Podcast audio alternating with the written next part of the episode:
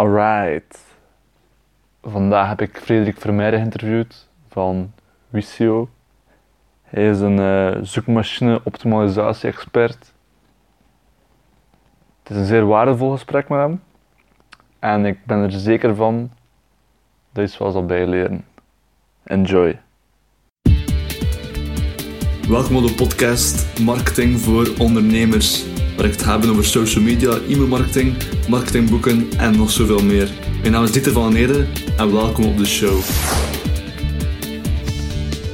Oké, welkom op een uh, nieuwe aflevering op de podcast. Vandaag hebben we Frederik Vermeijden bij ons. Frederik Vermeijden is een expert in uh, SEO of uh, zoekmachine optimalisatie. Heeft zijn eigen onderneming Visio en werkt voor onder, voor onder andere voor de Walen Vastgoed. Hij is ook zeer actief op Twitter. En ik had ook het genoegen om zijn duizendste Twitter-volger te zijn. En kreeg zo een, een gratis etentje. Dag Frederik. Goeie, goedemorgen, Dieter. Um, is er nog iets dat ik ben vergeten of zo? Van, uh, dus nu bent u vooral bezig met, uh, met Visio. Uh, zijn er nog andere zaken op bedrijfsvlak dat je actief bent? klopt. Um ben allee, sinds, sinds lange tijd al uh, actief in de digitale wereld. En uh, ik had vroeger tijdens mijn studies een, een tenniswebsite opgericht. En die, um, dat was toen de tijd van Kim en Justine. En daar heb ik eigenlijk de eerste stapjes in SEO-land gezet. Omdat ik toen het lumineuze idee had om op, tennis, op het woord liever tennis als zoekwoord in Google te gaan scoren ik was toen nog student en nog jong en ik had heel redelijk wat tijd. Dus dat is mij ook gelukt na heel wat weekends en, en, en, en, nachten. Uh, om uiteindelijk twee jaar later dan toch het resultaat te hebben. Um, dus daaruit is dan een, bijberoep ontstaan, WebSmash. Um, maar dat ga ik ook dit jaar kunnen. Um, uh, samen met een partner, ik ga dat volledig, volledig overnemen. Dus ja, nu ga ik me eigenlijk volledig vanaf in januari 2017 volledig richten op, uh, op Visio. Dat klopt. Oh, Oké, okay, ja, super. Ah, ik wist dat af niet van uh, Websmash. Ehm, maar dat is wel je Twitternaam. Dat is ook een, een bedrijf dat je had. Ja. Ja, inderdaad. Uh, wat was eigenlijk een, een bijberoep. Het is eigenlijk ontstaan uit, uit, heel veel heel mensen die mij mailden. Uh, uh, de papa's en de managers van die jonge meisjes die toen tennisten. En die opeens dan vroegen, ja, kun je ook geen website voor mijn dochter maken? En toen is Janina Wiekemaier daar op de proppen gekomen. Met uiteraard het gevolg dat ze allee, redelijk hoog is gekomen. En dat ik ook hele websites in die branche heb kunnen bouwen. Ah, dat is wel leuk, ja. Oké, okay, super om te weten ook. Um, dus hoe ziet deze podcast er nu uit? Je hebt de eerste ronde, dat is de actieronde, waar we specifiek gaan hebben over uw stokpaardje, eh, SEO. Dan de tweede ronde is uw persoonlijke ronde, uw verhaal van waar je gestart bent en waar je naartoe wilt. En dan de derde ronde is de knockout ronde, waar ik nog zeven uh, korte vragen zal, uh, zal stellen. Oké, okay, spannend. Oké, okay, uh, super. Dus de, de eerste ronde. Uh, voor de mensen die niet weten wat SEO is, kun je dat even gaan uitleggen, gewoon in, uh, in mensentaal eigenlijk? Eh, SEO staat voor uh, Search Engine Optimization, wat een Nederlandse zoekmachine uh, optimalisatie en visibiliteit is. SEO ben ik ondertussen tien jaar mee aan de slag. Vroeger was dat um, inderdaad met heel veel technische zaken, ook heel wat, wat trucjes die toen werden toegepast. Eentje bijvoorbeeld die altijd uh, toen werkte, was inderdaad een, een, een witte font color op een witte achtergrond gaan plaatsen en die dan gaan volzetten met, uh, met zoekwoorden. Um, ondertussen is dat eigenlijk um, geëvolueerd naar, naar een volwaardige business. Tien jaar geleden bij mij noemen dat ook nog geen SEO, maar meer zo traffic, traffic Google uh, zaken. SEO is ondertussen geëvolueerd dus naar een aantal pijlers wat voor staat. Dus vooral uh, de technische SEO, uh, eh, de contentgerichte met content marketing dan, en dan vooral, vooral uh, autoriteit gaan opbouwen. Dat is eigenlijk in het heel kort zijn ja. wat SEO eigenlijk is. Oké, okay, dus SEO bestaat eigenlijk uit, uit die drie pijlers dan eigenlijk, dat het meer technische, dan het het content gedeelte, dus het schrijven van teksten, denk ik dan. En dan nummer drie is dan meer autoriteit, uh, dat je zegt. Uh, als we een keer puur naar de technische gaan kijken, um, kun je daar een keer een voorbeeld van geven van wat is, wat is technische SEO? Um, naast mijn, mijn, mijn hands-on zaken dat ik voor klanten uitvoer qua SEO en mijn audits, geef ik ook SEO uh, workshops. Um, daar heb ik er twee verschillende. Eentje richting copywriting. Daar ga ik straks, uh, als we aan content komen, nog een keer overlopen. Maar vooral het technische is dan eigenlijk in functie van uh, web agencies die voor hun klanten dagdagelijks bezig zijn om, om websites te bouwen, maar die ook um, uh, in zoekmachines vindbaar te gaan maken. Um, dus eentje waar ik altijd mee start is vooral de um, informatiearchitectuur. Um, dus het gebeurt momenteel nog te weinig dat een, een website uh, logisch qua structuur wordt opgebouwd. En dan kijk ik snel al een keer richting URL-structuur. Omdat URL-structuur eigenlijk een beetje de basis is van, van, een website. Um, dus dat ik zeker eentje kan meegeven uh, voor de mensen die luisteren. Dus vooral ga bekijken of dat je pagina's die um, geïndexeerd zijn door Google um, een, een, een, heldere structuur hebben op je website. Wat dus heel veel gebeurt, is dat er uh, een soort van, um, dat heet dan officieel tin content pagina's, eigenlijk pagina's die zeer weinig waarde hebben, maar die wel in je website structuur zitten. Wat is dat bijvoorbeeld? Dat zijn taxonomiepagina's pagina's die automatisch gegenereerd worden door de CMS, die eigenlijk bijzonder weinig toegevoegde waarde bevatten. Uh, het kan ook gaan over uh, stokoude blogartikelen die zes jaar geleden een keer geschreven zijn, maar waar Google nog altijd uh, allee, iets over vindt. Dus allee, als ik één tik mag meegeven, is vooral URL-structuur, het logisch opbouwen van je website in de URL's dan, en het ervoor zorgen dat er niet te veel lage kwaliteit of thin content pagina's op je website aanwezig zijn. Dus bijvoorbeeld een een bedankingspagina op je website. Dus gewoon maar wat er gewoon staat, ja, eh, bedankt voor uw gegevens achter te laten. Is dat dan ja, niet goed eigenlijk, omdat er spruinen op staat? Of, uh, dat ja, inderdaad, dat kan inderdaad, dat kan uh, een voorbeeldje zijn van zo'n een, een, een, lage kwaliteitspagina. Um, maar denk vooral aan, aan, aan inderdaad uh, automatisch opgebouwde uh, pagina's uit je CMS.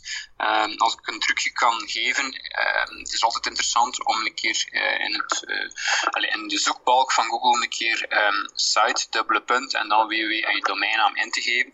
En dan een keer kijken welke pagina's gaat Google nu eigenlijk indexeren van mijn site. Um, als je zegt van je, je, je, website heeft uit het hoofd 60 pagina's en gaat dan via die zoekquery site.www.domeinnaam.be en komt er op 8000 uit, ja, dan weet je ergens dat Google pagina's automatisch hm. indexeert die, die, die, die, die, allee, die ergens vandaan komen. En dat is dan het belangrijke voor jou als website-eigenaar, dat je die toch een keer bekijkt en eventueel uh, ervoor zorgt dat er niets meer geïndexeerd wordt. Ah, oké, dat, is wel, dat is wel een goede ook. En je had het ook over de URL-structuur. Uh, dan heb je het ook gewoon waarschijnlijk dat, dat je in plaats van ja, cijfers gebruikt in een URL, dat je echt effectief woorden, uh, wo uh, woorden gebruikt. Of heb je het dan ook bijvoorbeeld op echt een structuur gaan insteken, zoals www. slash www.wisio.be slash blog slash en dan uw artikel. Uh, wil je dan zo'n structuur insteken? Of, uh, ja, uh, zeker ja. beiden. we moeten zorgen in eerste fase dat het leesbaar is voor Google. Dus het, ja. het voorbeeldje dat je gaf over die cijfers, ja, dat is inderdaad al, al, al zeer zwaar verouderd, dus dat mogen we zeker vermijden. Um, maar wat je bij veel, bij veel grote websites ziet, en ik noem altijd de afbreekbaarheid van een URL. Dus stel dat je ergens een URL hebt, visio.be slash blog slash artikelnaam, ja. dan moet je eigenlijk proberen alles die na de slash uh, er staat, eigenlijk weg te laten.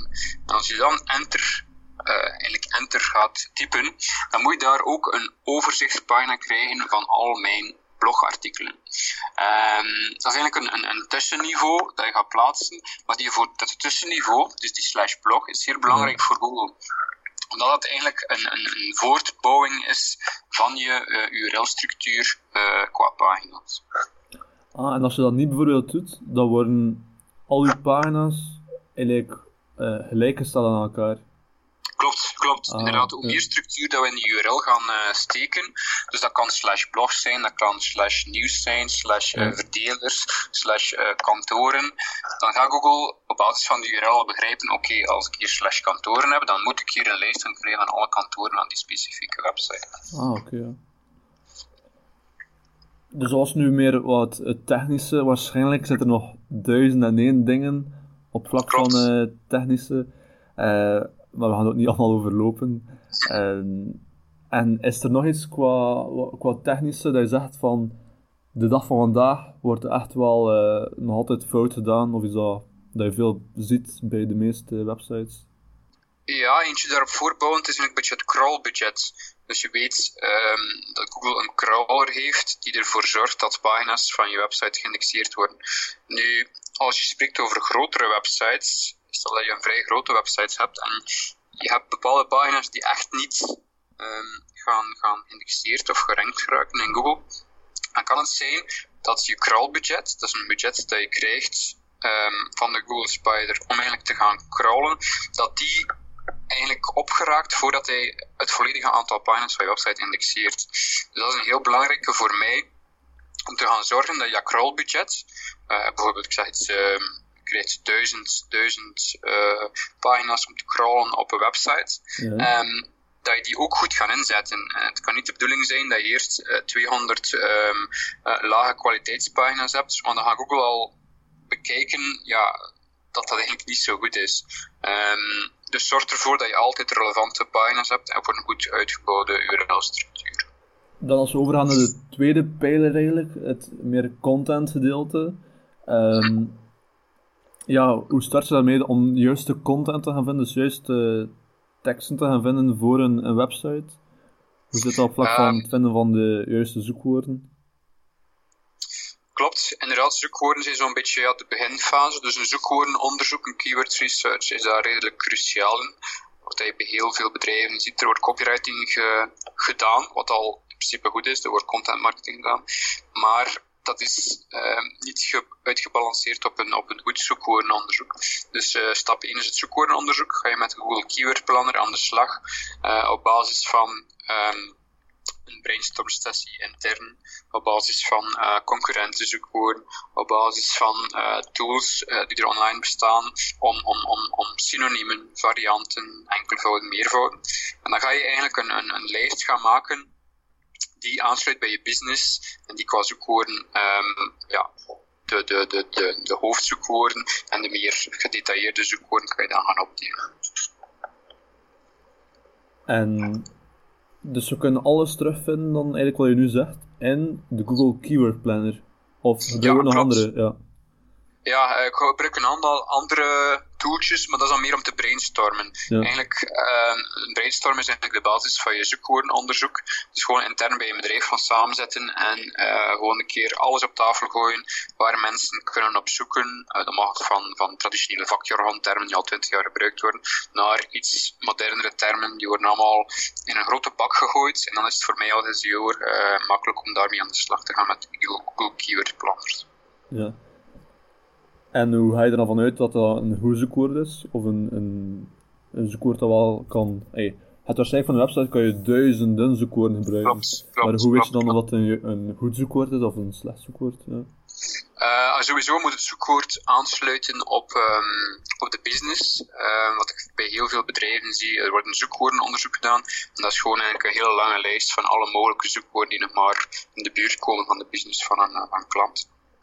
Um, dus dan ga ik het vooral gaan opdelen. Um, ik werk volgens een, een framework, Seating Do, uh, is een, een, bekend framework van Avinash Koshik, een uh, Google evangelist. En dan ga ik eigenlijk gaan kijken, um, een beetje vergelijkbaar met AIDA, welke, um, met welke zoekwoorden gaan we awareness creëren, met welke zoekwoord gaan we meer verder in de, in de marketing funnel, en welke zoekwoorden gaan mensen aan tikken om meteen een, ja, een resultaat te gaan krijgen.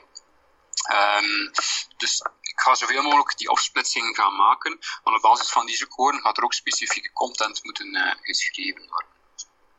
Oké, je hebt dan uw juiste zoekwoorden gevonden. Je maakt dan ook de juiste teksten voor uw, website eigenlijk. En hoe lang duurt het dan tegen dat Google, Google effectief die, die teksten gaat vinden in de zoekmachine en dat je dus effectief gaat ranken voor die, uh, die zoekwoorden? Uh, ja, dat is een zeer goede vraag, een heel terechte vraag van je, uh, die ik wel af en toe een paar keer krijg. Dus natuurlijk afhankelijk van of dat je stap 1, dat is vooral het technische, goed gaat implementeren, ga je daar al een beetje te mist en ja, dan kan je moeilijk op uh, hoog concurrentiële zoekwoorden gaan, gaan ranken. Um, ja, natuurlijk ook afhankelijk van de branche zit je in een zeer specifieke niche. En ik zou maar zeggen, ga je um, drie tot vier blogposts van, van duizend woorden plus uh, gaan schrijven, ja, dan, dan, dan kan je snel, na, ik heb dat nu ook voor een klant gehad, dan kan je snel ja, na een week of zes, acht toch al mooie resultaten gaan zien. Ah, oké, toch? Achter zes of acht weken? In een specifieke niche wel. Ja, inderdaad. Ja. Uh, natuurlijk, als we gaan uh, optimaliseren voor hypotheek, uh, ja, dan, dan weet ik ja. sowieso dat het wel een aantal maanden en zelfs misschien nog langer zal gaan doen uiteindelijk wil de, de, de klant wel uiteindelijk wel een resultaat zien. Hoe kun je dan dat resultaat gaan ja, beloven eigenlijk van kijk, dat ben 2, 3, 4, 5, 6 maanden uh, gaan we gevonden worden wat zoekwoord? Um, al sowieso garanties geven kan ik nooit. Um, ja stel dat, dat, dat iemand een bedrijf vindt die zegt van ja, we gaan binnen uh, twee à drie maanden gegarandeerd op dat zoekwoord op één staan, dan moet je uh, daar serieuze vragen bij gaan stellen. Of dat wel allemaal op de juiste white hat SEO, ja. dan de juiste manier van SEO doen, um, gaan doen. Dus stel daar zeker vragen bij. Um, want uh, algoritmes gaan ook aangepast worden. Ik kan niet gaan voorspellen, oké, okay, ik weet wel wat een beetje een trend is binnen zes maanden, maar ik weet niet hoe dat algoritmes binnen zes maanden zich gaan gedragen. Um, dus heel belangrijk naar mij toe is dat we een soort van um, alle efforts die gedaan worden, dat we dat ook heel meetbaar maken. En dat is dan eigenlijk de SEO Visibility Score. Dat is eigenlijk een, een, een, een samentelling van alle zoekwoorden. Stel dat we er 100 hebben voor um, specifiek opgedeeld per fase en per type doelgroep en, en type business of product dat we die eigenlijk gaan in een ranking toe gaan gooien en dat we iedere week um, gaan, gaan bekijken hoe die zoekwoorden zich evolueren in de organische zoekverkeer. Het is eigenlijk een, een heel transparant, probeer dat met al mijn klanten te gaan doen, um, om iedere week te gaan kijken, oké, okay, je, je hebt nu een visibility score van zeg maar iets 100, dan gaan we zorgen dat dat iedere week gaat stijgen. Um, omdat sowieso SEO is minder tastbaar als, als Google AdWords. Um, dus ik moet uh, als SEO-freelancer uh, zeker een transparante rapportage gaan geven. En die wordt dan ook iedere week bijgestuurd op specifieke zoekwoorden of specifieke content wordt dan gemaakt. Uh, als we zien dat er ja, allee, als, als, als het zoekwoord stabiel blijft, of dat er zelf een terugzakking is, dan gaan we daar meteen op gaan inspelen. Ja, dus, dus duidelijk. En je had het inderdaad ook over um, van die bedrijven die dan beloven van... Uh, ja. Uh, ja, hoe komt het dat er nog altijd bedrijven zijn die... Nou, ik krijg ook zo mails, die dan mails sturen naar, naar, naar bedrijven ook. Uh, ja, ik zie dat je op dat scoort niet goed rankt. wij zullen ervoor zorgen dat je echt supergoed gaat scoren. Hoe, waarom gebeur, gebeuren die praktijken nog altijd?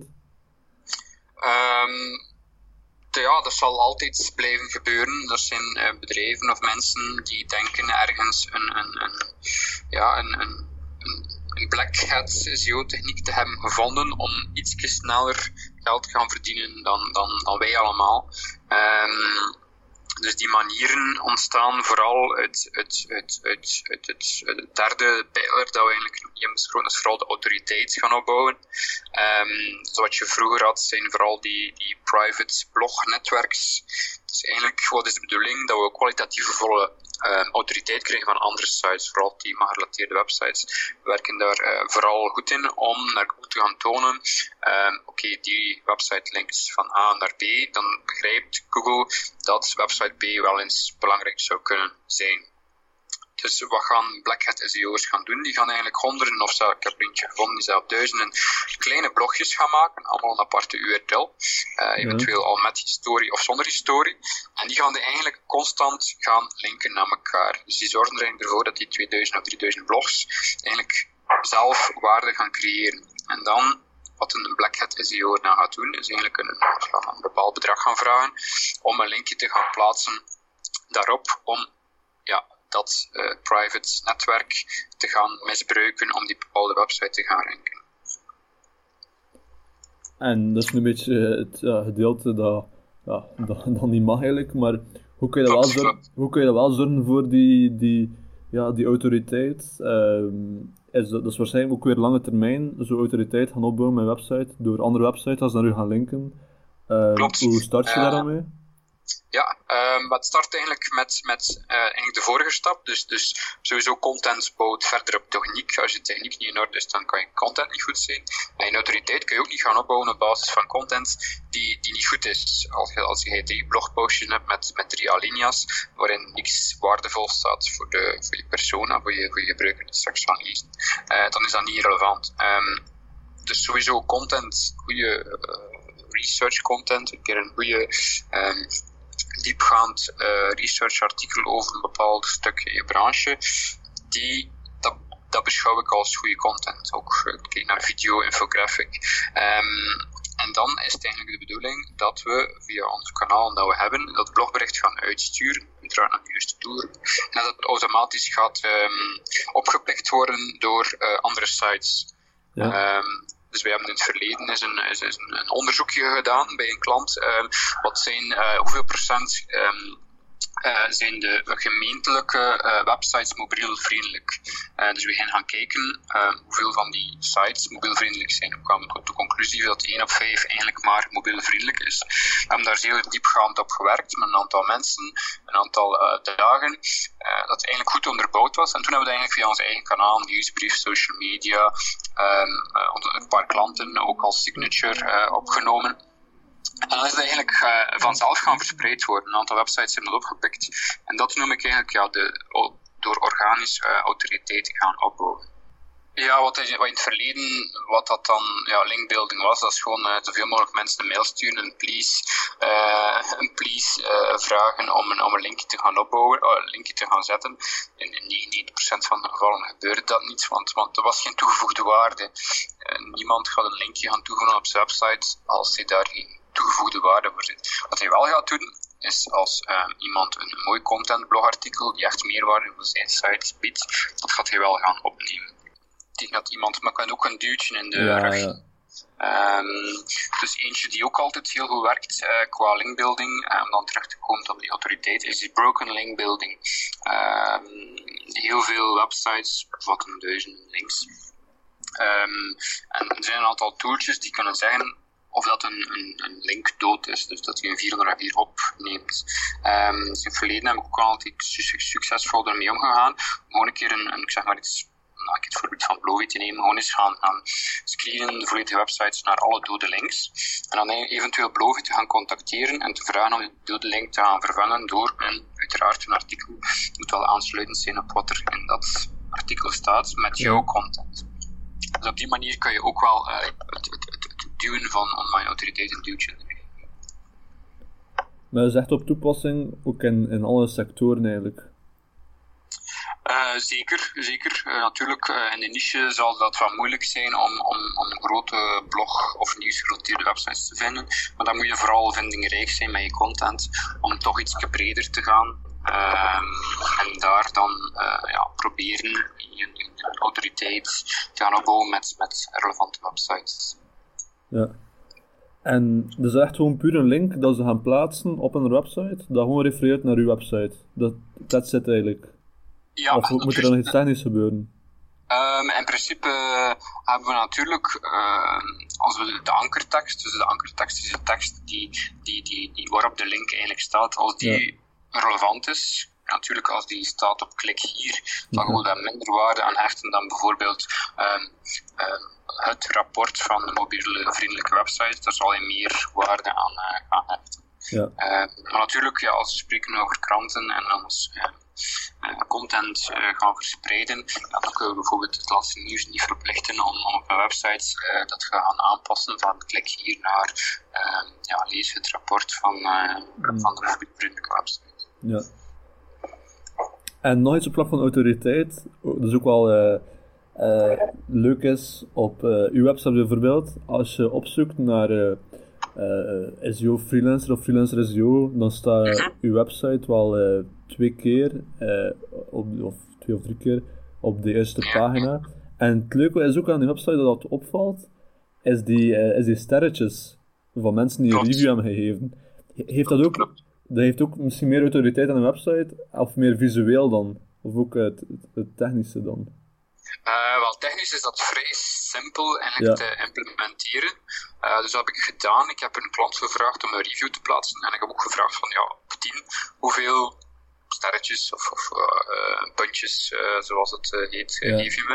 En heb ik gevraagd van, ja, zie je dat zitten, dat dat ook op online gepubliceerd mag worden. Dus eigenlijk door een, een technische aanpassing heb ik ervoor gezorgd dat het uiteraard qua click-through gaat het ja, sowieso verhogen. Die statistieken zie ik nu al. Uh, maar het geeft vooral de zichtbaarheid. Um, doordat de zichtbaarheid veel groter is qua organisch resultaat dan bijvoorbeeld mijn concurrent boven mij of onder mij, kan dat wel uh, allee, sowieso qua autoriteit ook iets gaan opbouwen. Dus eigenlijk is het voor, voor heel veel vlakken uh, goed. Niet alleen voor je, je credibility, sterretjes, 10 ja. op 10, uh, maar ook je, je visibiliteit. Je wordt meer gezien en je CTR gaat sowieso gaan.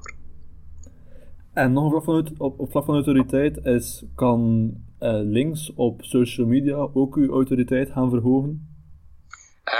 Is inderdaad al heel wat over geschreven en ja, gedaan. maar ik zie bijvoorbeeld ja, Facebook.com als één linkpartner, uh, Twitter.com als één linkpartner. En zo mogen we er eigenlijk zoveel mogelijk gaan opbouwen. Dus hoe meer dat we het eigenlijk gaan posten op Facebook, uiteraard organisch gaat dat wel uh, zijn werk gaan doen, andere websites gaan oppikken. Um, maar eigenlijk als zuivere, als het de vijf jaar ervoor gaan bekijken, is dat eigenlijk maar één linkpartner. Mm. Um, Twitter ook één linkpartner. Um, dus het heeft geen zin van constant te gaan posten in functie van SEO op Facebook of Twitter. Dat, dat, dat, dat, dan kan je beter um, je nog beter gaan, gaan concentreren op goede content voor eventuele websites die, die daartoe aansluiten.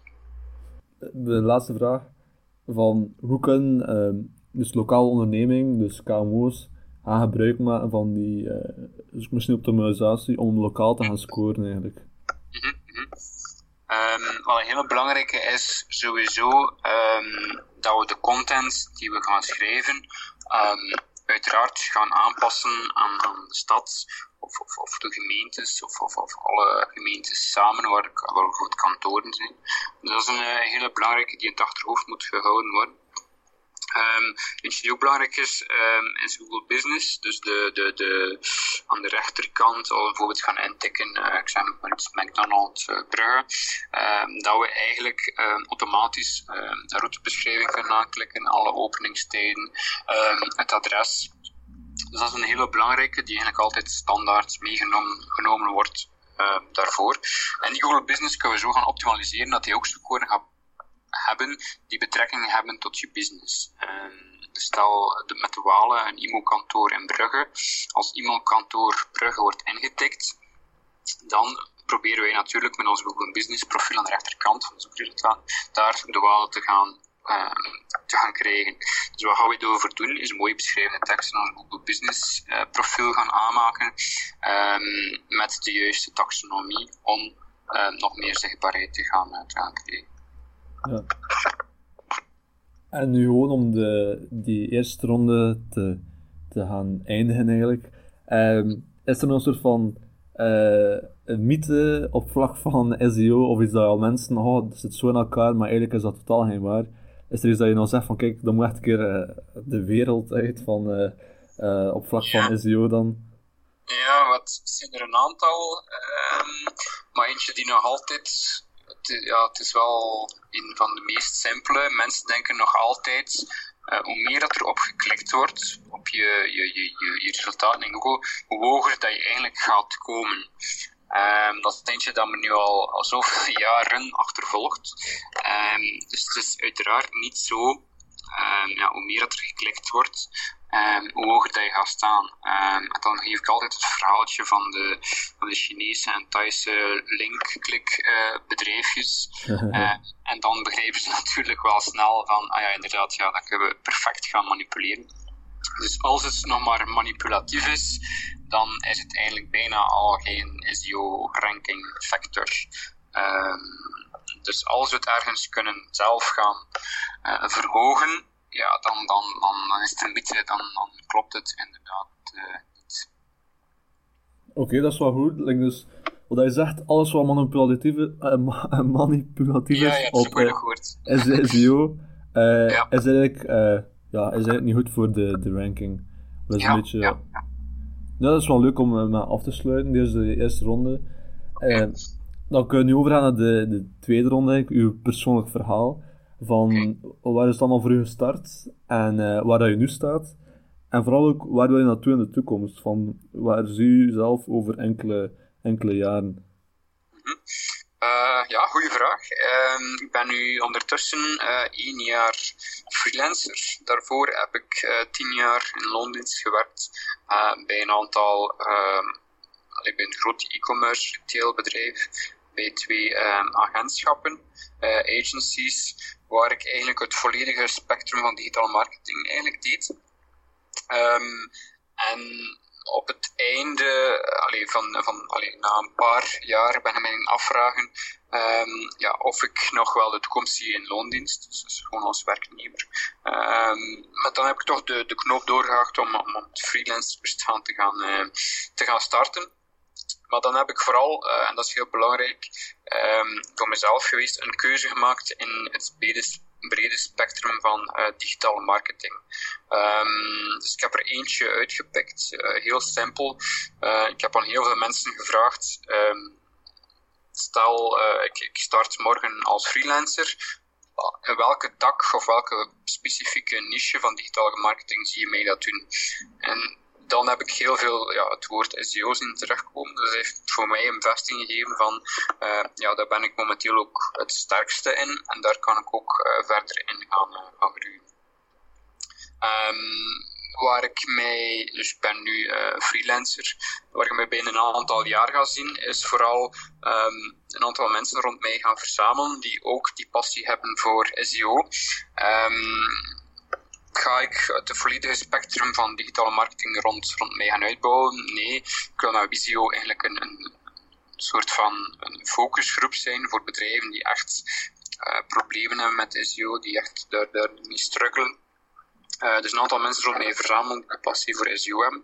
En die dan eigenlijk, zoals ik momenteel het geval heb, uh, laten meedraaien in een bedrijf. Um, wat er nu momenteel nog veel te veel gebeurt, is eigenlijk dat vanuit een ivoren toren wordt wat SEO gedaan, wat zoekwoordjes bij elkaar knutseld, terwijl de business eigenlijk van die klant totaal niet duidelijk is. Een junior marketeer wordt ingeschakeld om dat te doen. Uh, wordt er een, vanuit die Ivoren Toren uh, een lijst gestuurd met zoekwoorden, een mooie factuur erachter. En er is eigenlijk weinig een band tussen de klant mm. en het agentschap. Onlangs ook weer een artikel gereden dat, ik denk, maar 6% tevreden is, um, of, of, of, of, echt goed tevreden van het digitaal marketingagentschap. En dat eigenlijk de verwachte resultaten nooit werden juist ingelost. ingelost hoe zie ik dat wel om in te lossen? Is eigenlijk om, om een gezicht te geven aan een, aan een SEO-bedrijf of SEO-freelancer. Dus eigenlijk gewoon gaan meedraaien in een bedrijf. Um, want dat gaat al meer transparant zijn. Er wordt al, um, als, als, als er gewoon een computer of een laptop staat van, van, van iemand die meedraait, dan gaan ze al snel die band hebben. Um, um, wat die persoon doet, wat er allemaal voor nodig is. En dan gaan ze ook bedrijven begrijpen van, oké, okay, ja, dat is hier niet gewoon klik, klik, next, finish. Mm -hmm. Dat is eigenlijk iemand die daar volledig over gaat uh, nadenken. Dus daar zie ik mezelf binnen vijf jaar dat ik een aantal mensen uh, rond mij verzamel die bedrijven helpen gedurende bepaalde periodes of bepaalde dagen in de week om hun SEO-zichtbaarheid te gaan verhogen. Zij een soort van SEO-marketingbureau, maar de mensen die bij u gaan samenwerken, gaan effectief naar het bedrijf zelf gaan om daar een ding te gaan doen. Klopt, inderdaad. Ja. inderdaad. Um, een beetje die, die detachering in de IT zie die ook al. Dus een project loopt 6 of 12 maanden. En iemand gaat gewoon in het bedrijf gaan mee uh, draaien. Dus die gaat die meetings meedoen, die gaat meehelpen nadenken over content, gaat de juiste mensen aanspreken, gaat ook in het bedrijf opleidingen geven om SEO op een hoger niveau te gaan brengen binnen het bedrijf zelf. Dus uh, dan de derde ronde, de ja. knockout ronde eigenlijk, zeven korte vragen. De eerste vraag is, um, wat hield u tegen om te gaan ondernemen eigenlijk, om op uzelf te starten? Goh, um, hadden sowieso um, krijgen ondernemers volgens mij, wat ik zie, allee, toen ik nog in loondienst werkte, eigenlijk mensen hebben niet echt een, positief beeld van die mensen. ze zien vooral ja, ehm, auto's, mooie auto's en mhm. mensen die, die, die heel veel geld verdienen, maar dat is in principe zeker niet het geval. Zeker omdat ik nu zelf in die situatie ben terechtgekomen. Um, maar wat mij vooral tegenhield om te gaan ondernemen, is uiteraard ja, de belastingsdruk. Um, als, we, als ik 100 euro uh, voor een bepaald iets ga uh, verdienen, um, ja, dan denken mensen nog altijd, oh ja, dat blijft nog altijd wel een, een 80, 85 euro van over, maar dat is helaas niet, uh, het geval. Dus die belastingsdruk is, is, is, is, is zeer groot. Dus dat is iets die, die mij een beetje ja, deed twijfelen in het begin. Um, maar dan een tweede puntje is vooral de onzekerheid in geval van een ziekte of een ongeval. Um, als je in loondienst bent, dan, dan heb je alle sociale vangnetten die er maar kunnen zijn, wat ook, wat ook goed is, wat je, wat je bescherming geeft. Maar voor freelancers en zelfstandigen is dat vangnet er uh, ook. Maar dan moet er eigenlijk nog een extra meerprijs voor betaald worden. Uh, dus een gewaarborgd uh, inkomen voor als er in geval van ziekte of ongeval iets met mij gebeurt, dan is het wel de bedoeling uh, dat daar een, een vervanginkomen voor gezocht wordt. Dan de tweede vraag is, wat was het beste ondernemersadvies dat je al ooit hebt gekregen van iemand?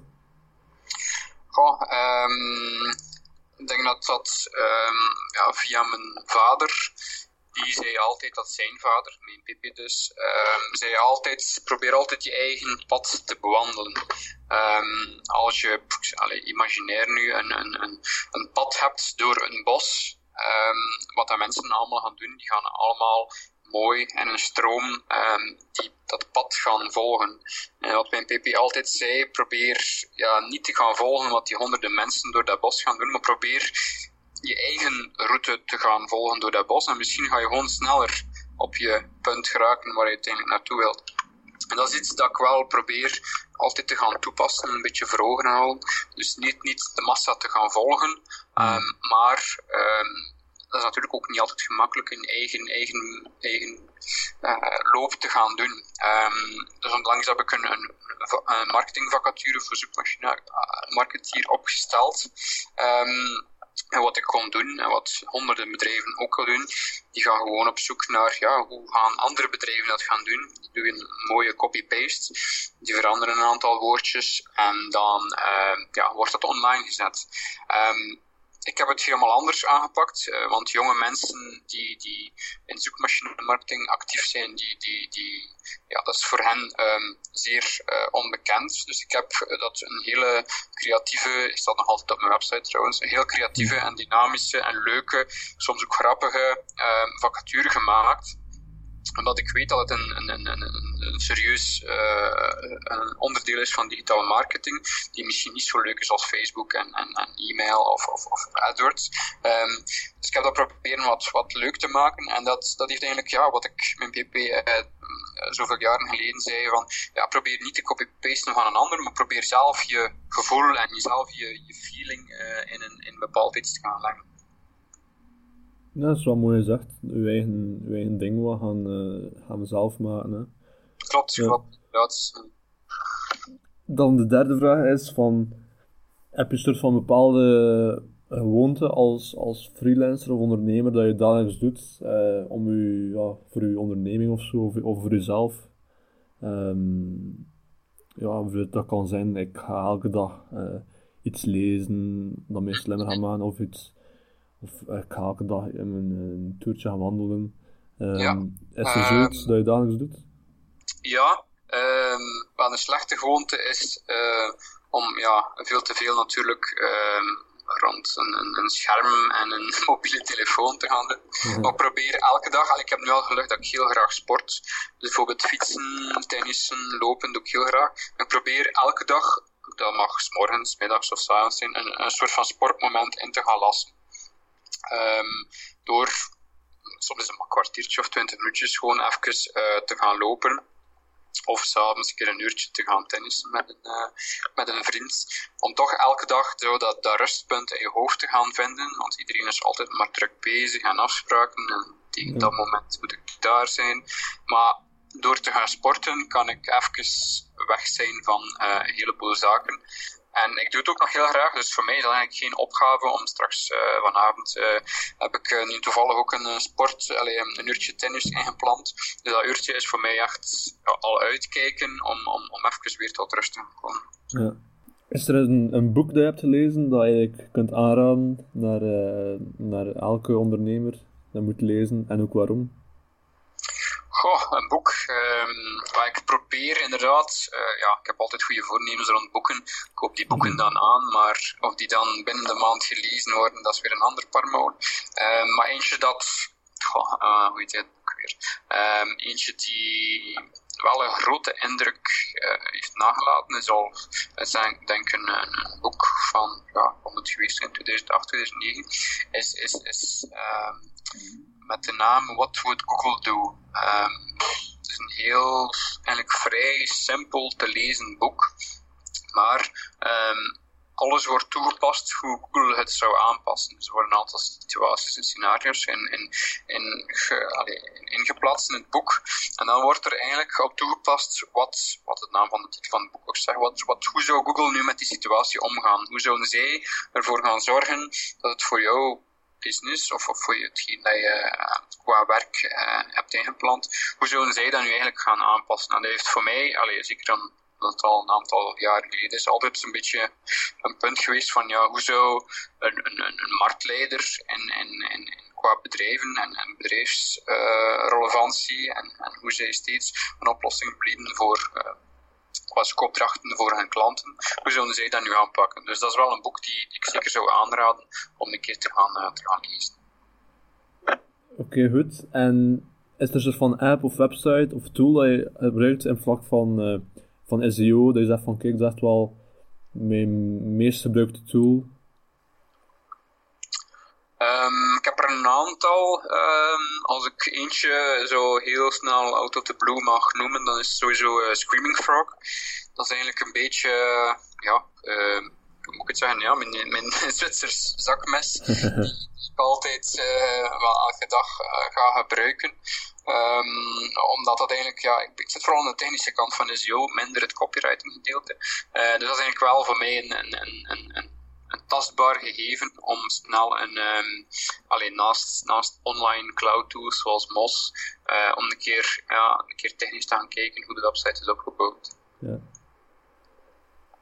Heb je een soort van quote waarbij je leeft?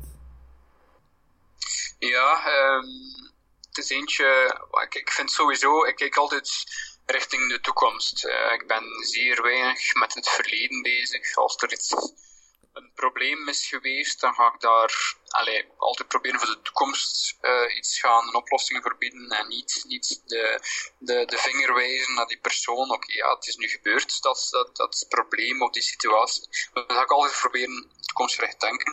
En dat is misschien wel ja, eentje dat ik soms gebruik, um, is, is dan ja, een vrij simpel en korte quote, is um, uh, doe wel en kijk niet om. Um, dus ik, als, als je allee, dat is misschien ja, mijn levenswijze, is niet specifiek voor mijn bedrijf dat ik doe. Um, als je goed, goede dingen doet voor mensen, je krijgt daar leuke feedback op terug, ja, dan is het ook niet nodig om steeds achter je te gaan kijken, maar gewoon altijd proberen toekomstgericht te gaan denken. En dan ga je je, je positieve zelfbeeld ook altijd gaan, gaan, gaan verbeteren. Dan moet je niet steeds gaan wakker liggen van problemen die vorig jaar of twee jaar geleden er waren. Maar dan ga je iedere keer proberen vooruit te gaan kijken. Dan de, de, de laatste vraag. is een beetje een, eh, een speciale.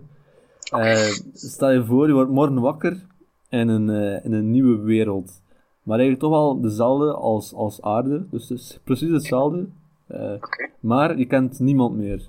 Je hebt dan nog al je kennis en ervaring van, van je bedrijf, van SEO. En je krijgt onderdak en voeding. En het enige dat je hebt is een laptop en 500 euro. Uh, wat zou je doen de komende uh, dagen, weken, maanden om je onderneming opnieuw te gaan, gaan starten? Oké, okay. Dat is wel een, uh, ja, inderdaad speciale vraag, moet ik zeggen. Um, dus de, de kennis wat ik nu heb op dit moment, ja, vandaag, die heb je nog. Dus ik... Stel je voor ja. dat je gewoon vandaag uh, wordt weggenomen, heb, je identiteit wordt ge gewist, en je krijgt gewoon terug, hier in gewoon dezelfde wereld hier, Maar je moet gewoon starten vanaf nul met 500 euro aan een laptop. Goh, um, ja, wat, het, het, is een beetje vergelijkbaar als, als je start als freelancer, dan, dan heb je ook een onderdak en voeding. Dan heb je meestal ook een laptop en je hebt, hebt iets van budget. Uh, wat ik dan eigenlijk gedaan heb, um, als ik het zo een beetje mag vergelijken, is eigenlijk ja, zo, met zoveel mogelijk mensen praten.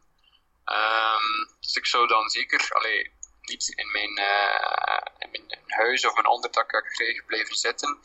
Um, ja, sowieso op internet ja, ga ik niet zoveel vinden, maar ik ga vooral gaan praten met mensen. Uh, en kijken, kijken hoe ik ja, hen kan helpen, hoe ik uh, voor hen eventueel problemen kan oplossen. Maar dat kan heel amicaal zijn, uh, want ik ga waarschijnlijk dan ja, inderdaad nog niemand gaan kennen. Gewoon mensen gaan aanspreken. Um, om eens uh, ja, te zeggen dat ik nieuw ben in de buurt um, en eens gewoon eens te gaan, te gaan babbelen.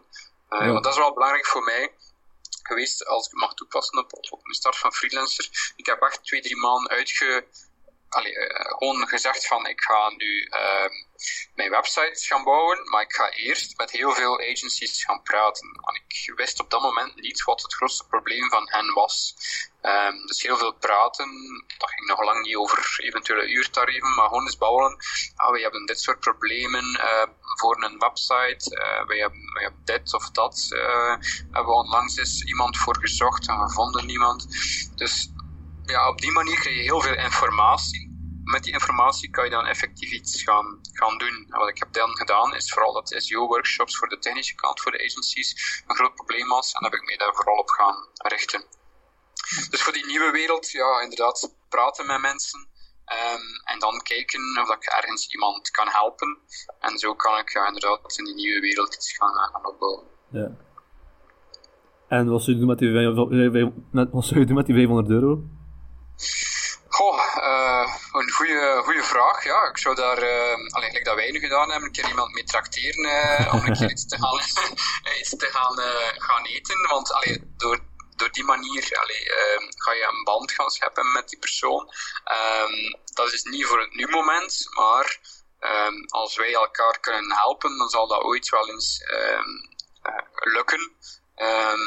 dus ja, die 500 euro zou ik um, ja, gebruiken om, om, om, inderdaad connecties te gaan leggen. En, en, en een soort van uh, ja, netwerk, zoals ik nu een beetje probeer te doen als freelancer, rond mij te gaan hebben van sterke mensen die, die, die, die echt wel ergens iets van afweten en die specifiek voor hun niche uh, wel, wel, wel iets, iets, iets nuttigs weten te vertalen. Ja. Oké, okay, goed. Dank u wel, uh, Frederik, voor het interview. Um, Graag gedaan. Waar kunnen mensen nog terecht vinden? Uh, online of... Ja. ja, gelukkig heb ik, uh, als je nog maar iets met Visio of Frederik Vermeijden, dat is dan mijn naam, uh, gaat intikken online, dan is natuurlijk mijn taak dat ik een beetje zelf, zelf branding ga doen ja. en dat de mensen dan automatisch gaan, gaan terechtkomen. Dus ehm, ja. via Twitter of, of, of LinkedIn of via de website, het maakt allemaal niet uit, Visio of Frederik Vermeijden en dan kom je wel altijd weer mee terecht. En kun je dan een keer spellen, uh, Visio? Uh, Visio, dat is een, uh, een W, de W van Willy, de I van Inge, de S van uh, Sarah, de I van Elke en de O van, ja, O uiteraard. Oké, okay, goed. Voilà. Dank u wel voor het interview. Graag gedaan. Graag gedaan.